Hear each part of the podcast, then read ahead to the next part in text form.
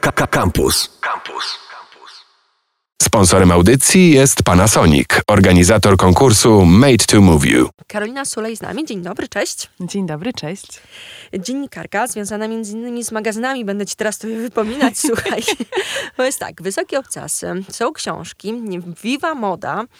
Wynotowałam sobie redaktorka pisma o modzie Maj, E, wicenaczelna ekskluzyw, no o, przepraszam. Matko. Może nie lata 90., ale dawno. Ale stylistka. O Boże, to też bardzo dawno temu. No ja tak, no nie będę się wypierać. Pogrzebałam nie w twojej przyszłości. e, oczywiście wypomnę, że naukowo w Instytucie Kultury Polskiej Uniwersytetu Warszawskiego. Tak jest. Wypomnę ostatnią książkę Rzeczy Osobiste, ale wypomnę też książkę e, Modni od Arkadiusa do Zienia. Tak jest. Bo to wszystko wokół się. ubrań, wokół mody. I w tym radosnym momencie możemy sobie mm, porozmawiać o latach 90., bo pomyślałam sobie, że będzie znakomitą rozmówczynią, właśnie, żeby trochę powspominać i może spróbować podjąć się takiej misji pod tytułem Co nam zostało, czego się wstydzimy, a co jednak można gdzieś mhm. tam usprawiedliwić, albo nawet przewidzieć, co będzie działo się za chwilę. Słuchaj, ja przede wszystkim e, wychodzę z założenia, że my się w ogóle nie powinniśmy niczego wstydzić. I mam wrażenie, że dopiero teraz dojrzewamy do tego, że te lata 90., transformacja, e, to jest nasz skarb, a nie coś, co powinniśmy wstydliwie zamieść pod dywan. Bo ja w ogóle mam takie przekonanie, e, i tu wrócę do tej mojej książki, właśnie numer jeden, debiutanckiej, której pierwszy rozdział nazywa się Pan Włodzimierz, że polska moda jest jak Pan Włodzimierz. Dlaczego? Pan Włodzimierz, bohater mojego pierwszego rozdziału, handlował na szczękach, Potem e, przebranżowił się ze szczęk do butiku pod hotelem Forum. Do dzisiaj są w przejściu takie małe buticzki.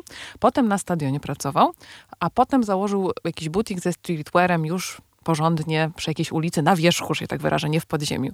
E, i opowiadał mi o tym, że jemu by się to nie udało, gdyby nie jego fantazja i szwung. I wydaje mi się w ogóle, że ta nasza moda, która musiała sobie radzić od zarania właściwie, z jakimś kryzysem, niedoborem, z aspiracjami w stosunku do zachodu, z potrzebą wykreowania ubrań, ale brakiem środków, aby to zrobić.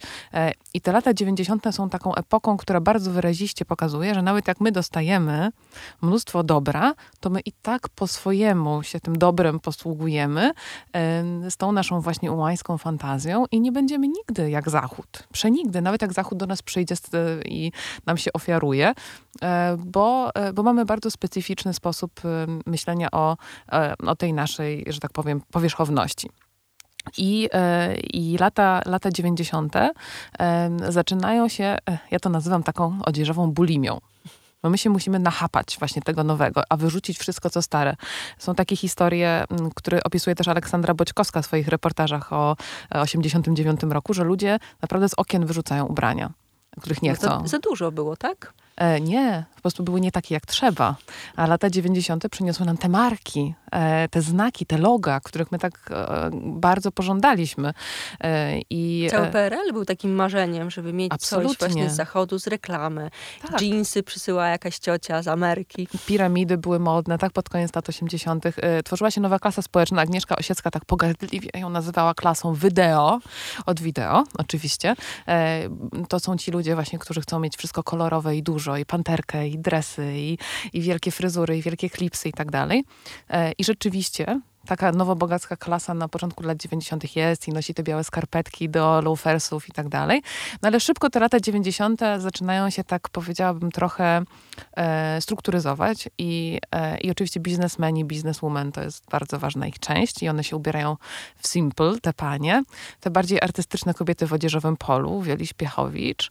E, no są też osoby, które są zwyczajnie wyglądać w miarę elegancko i wtedy kupują marynarki u pana Włodzimierza, w podziemiu albo na stadionie, jakieś takie konfekcyjne, ale już w takich wzorach kopiowanych z zachodu. Twój styl uczy, jak się ubierać, e, żeby wyglądać elegancko, na nowo, bo ma być polskim wogiem. I w tym momencie e, spróbujemy skupić się na subkulturach. Lata 90. to też te możliwości podpatrywania, co się dzieje na świecie. Dostajemy no, więcej telewizji, więcej e, prasy, więcej doniesień, przede wszystkim z zachodu. Dostajemy bardzo dużo nowej, świeżej muzyki. I co się dzieje? Tworzą się mm, takie, powiedziałabym, języki ulicy nowe już nie ma tych punków z Woodstocku z lat 80., e, ale subkultury nadal istnieją i mam wrażenie, że się mnożą. Tak, że już właśnie nie, nie, nie tylko słuchamy rocka, ale jesteśmy już skate'ami, już się zaczyna hip-hop, są fani reggae, jest jakiś polski rave i techno. Jest e, tego bardzo jest dużo. Jest grunge. Do tak? wyboru, tak. Można I się każdy ma dress code. Zdecydowanie. Ja pamiętam, że no, przyznam się, no, moje e, czasy dorastania to są lata 90. ja pamiętam to różnicowanie się i poszukiwanie tożsamości, że można było być pankiem jednym miesiącu, następnego dnia, a jeszcze gotem, zapomniałam o subkulturze gotyckiej przecież. Kloster Keller, to wszystko wtedy, te welwetowe, długie suknie, tak, i wampiryczne makijaże. E, więc tego było naprawdę mnóstwo i e, my musieliśmy sobie radzić z odziewaniem się, bo to nie jest tak, że właśnie te wszystkie rekwizyty były od razu dostępne, tylko trzeba było jakoś kombinować i pod pałacem były wtedy takie hale, już w połowie lat 90. i tam były koszulki z zespołami, jak to się mówi. I tam można było też z odzieży wojskowej parkę wyhaczyć, więc można było ten... W ogóle sklepy militarne były też takie modne tak, bardzo. absolutnie, były sklepy militarne. No i były też India Shopy, gdzie do swojej stylizacji pachniało. na No Doubt można było sukienkę właśnie w drobne kwiatuszki znaleźć e, i kratkę do tego. To ważne grunge'owe symbole. Koszula flanelowa z kolei od ojca można było pożyczyć jeszcze, jak nie wyrzucił.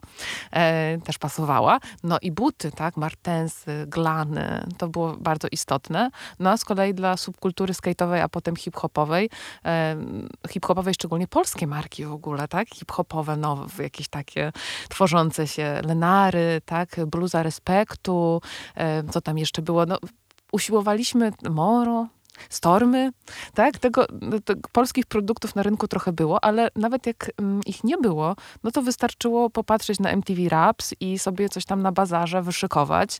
Ważne, żeby to było duże, tak? Że miało kaptur, żeby było tak odpowiednio e, obszerne hip-hopowo, że przypominało to, co jest w teledyskach i wtedy można nosić.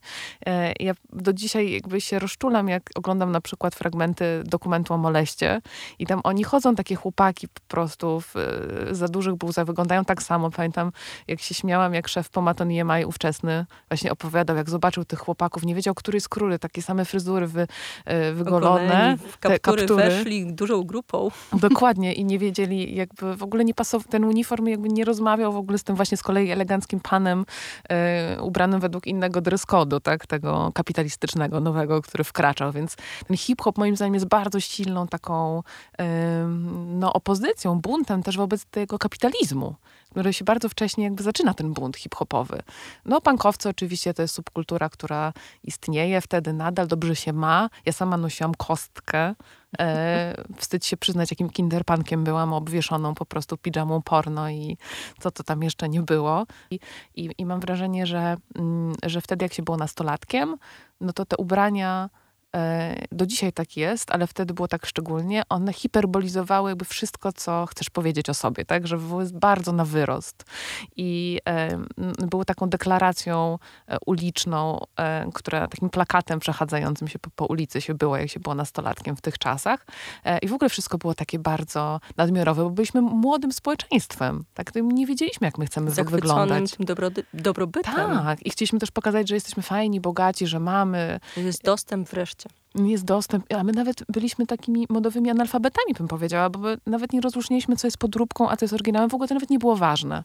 Trzeba było mieć, trzeba było, trzeba było mieć, mieć po, prostu. po prostu. tak? I Joanna Bojańczyk, taka krytyczka, która pisała dużo o modzie w latach 90., mówiła, że z kolei ona widziała, że tych ubrań jest bardzo wiele, że ludzi na nie stać, ale nikt nie ma pojęcia, jak się ubierać, że nikt nie ma gustu. Kupują wszystko, łączą tak, ze sobą. Tak, i czasem nawet właśnie nie te rozmiary, co, co trzeba, po prostu byle kupić. To jest byle też mieć. ciekawe, byle mieć. To jest akurat przykład z początku lat 90., gdzie jak już coś było, to trzeba było to koniecznie kupić. No i w tym wszystkim wyrastają te dzieciaki, właśnie to, to młode pokolenie, które szuka swojego języka, e, żeby, żeby jakoś siebie opowiedzieć. No i, i najczęściej wiąże to z jakimś przekazem muzycznym, tak, i jakimś kontrkulturowym. E, ja bardzo szanuję nasz polski hip-hop, bo, e, bo, bo on od początku widział, że moda to nie jest coś, co jest tylko towarem dla bogatych, ale to jest język ekspresji i budowania wspólnoty. E, I bardzo mi tego brakuje dzisiaj na ulicach. E, żeby to nie była tylko kwestia jakiegoś tam, powiedziałabym, estetyzacji życia codziennego, no ale żeby, żeby było widać właśnie tę opowieść o pewnej kondycji, e, bo to było w tych polskich subkulturach lat 90. I było widać tę siermięgę, i było widać te marzenia, e, i wszystko można było przeczytać patrząc na takiego nastolatka. Jak myślisz o latach 90., czy masz jakieś postaci, na przykład, nie wiem, z popkultury przed oczami, jako takie wizytówki lat 90. Ale z Polski? Z Polski i ze świata, bo mi się kojarzą bardzo mocno na przykład Spice Girls z, lata, z latami 90., Mhm. że każdy był zapatrzony, znaczy każda może tak to No właśnie. ujmę.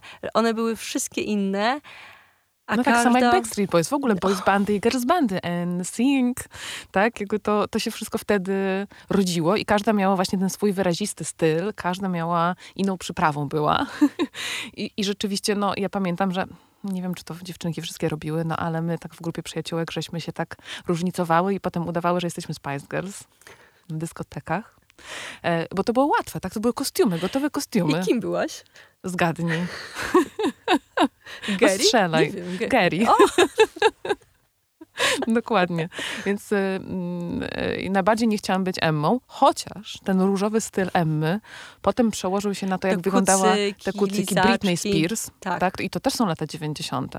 Tak? Ten taki słodki, dziewczyński e, wygląd, e, który potem Blimsien też jakby z niemieckiej jakby sceny e, sobą reprezentowała. I zresztą bardzo ciekawie zawłaszczany i przypisywany rokowo przez ruch Riot Girls, tak? I, e, I to, co pankowe dziewczyny robiły, że one brały ten, e, dziewczątkowatość i zamieniały to na coś bardziej z pazurem. E, No i tutaj królowa grunge'u e, musi wjechać na białym koniu przecież, prawda? I, e, i, to, i to w jaki sposób e, no, oni w ogóle właściwie oboje i, i Courtney Love i Kurt Cobain, no to są symbole lat 90. kontrkulturowych i tej takiej no fashion, tak, że, że, że mam gdzieś, nie przejmuję się, co się potem stało bardzo modne, o ironio, tak, bo nie da się uciec przed noszeniem ubrań po prostu, jakoś się je nosi. E, Ale to są bardzo wyraziste postacie. No i ten Michael Jordan, o którym wspomniałam, to jest również wyrazista postać. A na polskiej scenie... No właśnie, czy w Polsce mamy takie wyraźne ikony, bo jak gdzieś przeglądam jakieś zdjęcia, bo nieraz jakiś portal wrzuci, jak to wyglądali celebryci Mhm. 20 parę lat temu, no to nie wiem, czy była taka wyrazista osobowość, która by sobą pokazywała lata 90. że tak by ucieleśniała. Mhm. Mhm. Wiesz co, no rzeczywiście nie jest to łatwe pytanie. Kaja, ale Kaja to potem w 2000, chociaż nie, ona też właśnie w latach 90. była wyrazista moim zdaniem. Edyta odzieżowo. Bartosiewicz była Edyta wyrazista. Bartosiewicz i Nosowska. O, Nosowska to zawsze. No właśnie, więc to jest tak mi od razu przychodzi do głowy. E, No jeszcze przecież było ONA i Chylińska. To Och, była tak. ikona prawdziwa rokowej kobiety. No a z drugiej strony była Anita Lipnicka. I to taka uduchowiona elfiość, która była, nie wiem, na zachodzie może przez Kate Moss ucieleśniana. No taka wręcz eteryczność. Prawie jej nie było z tą jej taką fryzurką na Miję Farą. E, To była też bardzo wyrazista osobowość. No i były wielkie seksbomby. E, Renata Dęcewicz. To jest ikona lat 90. E, i jej, że tak powiem, look. A jeszcze za, grani- za, granicą, e, tak mi się skojarzyła Renata, przepraszam cię, z Jennifer Aniston, bo ta fryzura e, charakterystyczna. E, a na samym początku lat 90. to jeszcze Izabela Trojanowska e, też e, mam wrażenie, nie, nie, nie przeminęła. Więc to się tak nakłada na siebie. Ta transformacja właśnie wyciąga jeszcze z lat 90. fragment, to się nakłada na lata 90. No a druga połowa lat 90. no to już, to już zaczyna się e, polski show biznes pełną gębą. Zaczyna się ich troje na przykład. I zaraz przychodzą lata 2000 i tam już Idol i Big Brother i tak dalej. I, I się TVN dzieje. się czai, ale lata 90. to jeszcze jest e, więcej takiego, powiedziałam, próbowania, eksperymentu, miejsca na błąd. E, No, e, na przykład Koło Fortuny to jest moim zdaniem też niesamowity materiał badawczy i tam właśnie co prowadzący mają na sobie. I jakby co jest bogactwem, co można wygrać, jakie nagrody. Albo czar par, co ci ludzie mają na sobie w tym czarze par, te kobiety, ci mężczyźni. Ja się zawiesiłam na kole fortuny, bo pani Magda miała Tak. zawsze takie marynarki, nie? Miała. Takie tutaj bardziej bufiaste. I to mam wrażenie, że wraca. Brodka wydała e, singiel, gdzie ta marynarka jest ogromniasta. I matki, żony i kochanki. O. To jest materiał też do studiowania. Wspaniały, odzieżowy. Na koniec powiedz mi, czy jest coś z lat 90., co mm, fajnie by było przenieść w roku 2021 w modzie? odtworzyć No może? tak, tak, bunt. ja bym chciała bardzo rewolucji w modzie, wiesz, i bo wydaje mi się, że ten system taki, że tak powiem, te duże struktury, e, to i wobec, do czego my aspirowaliśmy w latach 90. się bardzo mocno zużyło. To jest przemysł, który truje, e, mm, to jest e, system, który e, jest oparty na wyzysku, szczególnie ten taki masowy. Natomiast mm, ja mam wrażenie, że że my w, w Polsce z naszą właśnie tym szwungiem, tym byciem panem, panem Włodzimierzem, nie, nie musimy już aspirować do tego wielkiego przemysłu mody, do tego zachodu, tylko pokazać zachodowi, że można inaczej, że możemy wyprzedzić, że możemy być w awangardzie z tymi naszymi wszystkimi umiejętnościami e, i możemy wziąć to, co jeszcze do lat 90. nas cechowało, czyli właśnie ta, zdo, ta zdolność wyśmiewania, przechwycania, przepisywania, tego naszego DIY, e, kreatywności własnej, tego przeszywania na różne sposoby, i dosłownie, i, i jakieś tak powiem, wyobraźni, e, i, żeby się wymknąć z tego terroru trendów i kupowania, ubrań i kupowania, no tylko właśnie, żeby to zrobić znów e, po swojemu i znów w imię czegoś. Takie piękne życzenia na koniec. No tak bym chciała, naprawdę serduszka powiedziałam. Karolina Sulej była ze mną. Dziękuję pięknie. Dziękuję bardzo. Sponsorem audycji jest Panasonic, organizator konkursu Made to Move You. K- K- Campus. Campus.